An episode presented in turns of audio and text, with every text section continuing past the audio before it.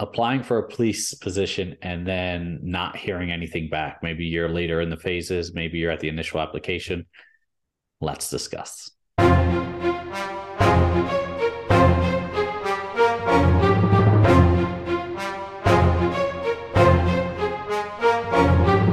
Okay, before we jump into it, those gifts are in the description for you. The Getting Started workshop is going to walk you through each stage of the hiring process to become a police officer and some hidden bonuses, such as practice written exams in there. It's going to give you immediate grade once you complete it. Go ahead, take the test, go through the workshop, and know everything you need to know about going through the police hiring process. Now, if you have something more specific to you, if you're in the process or thinking about starting the process, or if you've had some unfortunate luck with the process and you want to discuss what's specific to you, sign up for a free coaching call. Both of those are my gift to you. I'd be happy to help any way I can.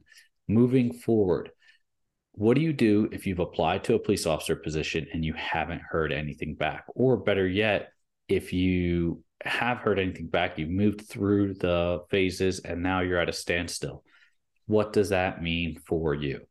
Okay, here's what that means it means that you are in the process. And if you haven't heard anything yet, you're still in the process. But, but oftentimes we see it that individuals won't even notify you, hiring officials won't even notify you until after they've made the selection for that hiring cycle. And that way they're not getting any type of pushback because they can just say, hey, we're sorry, but it's been filled. All the positions have been filled for this hiring cycle.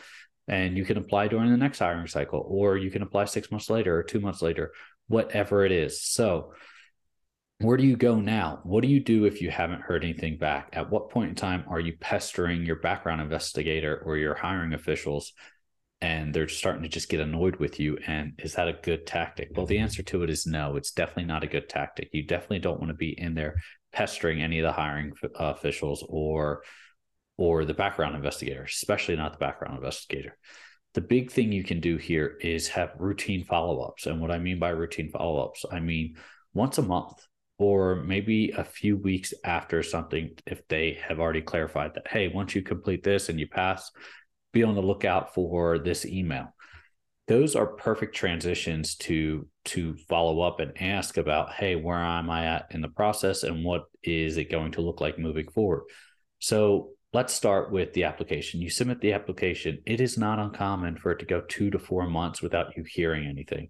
For hiring pool agencies you can go years without hearing anything and they'll reach out to you and say hey you submitted this application three years ago. Are you still interested in our department and you can say yes or no and say no i've been picked up somewhere else or yes i am working somewhere else but i, I am still interested. Or you could just say no i'm not pursuing that anymore or whatever you want or say yes it doesn't matter. But for the most part expect somewhere between between a few weeks and and a couple months to hear something back. It's not always immediate but it's not generally it doesn't take too long. I would say four months is, is the max. If you haven't heard anything after four months they're either ridiculously slow or they are not really what you're you're looking for as in they might be a hiring pool agency which just may be really hard to get through. But if they have open billets and they're not a hiring pool agency a few weeks to a few months you should be good to go and if you want to follow up each month, you can. That's the best part. Hey, I submitted this application, just wanted to see if everything was received properly and if it's being considered. You can send that one month to to the to the email. They may or may not respond to you. Now, what happens after they respond to you and they say, "Hey, your next appointment is the written exam, and your written exam is going to be scheduled." And after you you pass your written exam, you're going to have your physical exam, or maybe they'll schedule the written and physical the same day. It just all depends.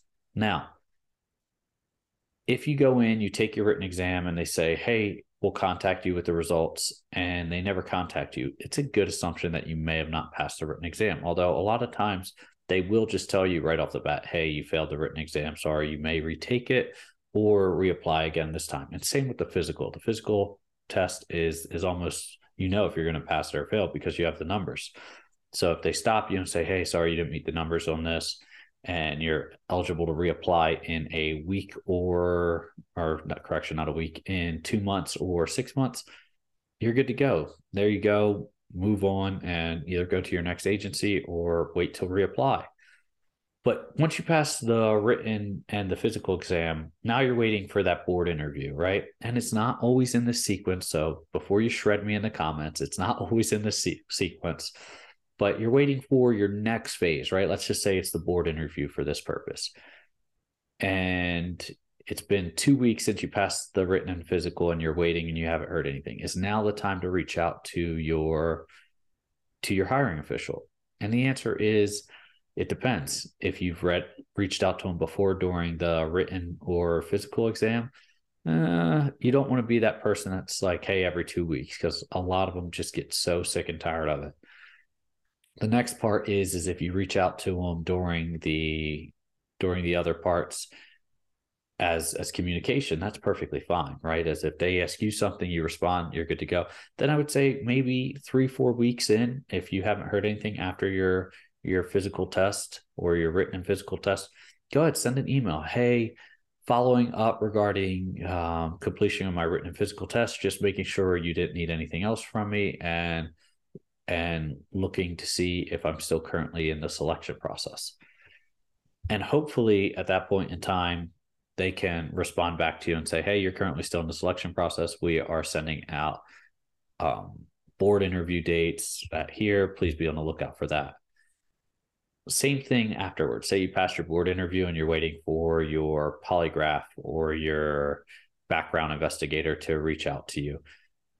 And hey, took my board interview, and this is a month or so after you've been waiting. Everything's usually about three to four weeks. Three to four weeks is a is a decent enough time to wait in between, unless there's actually correspondence going between you and your hiring official or background investigator so hey took my board interview a few weeks ago looking to see where i am if i'm currently still in the process and what's needed of me. Always add is do you need anything from me?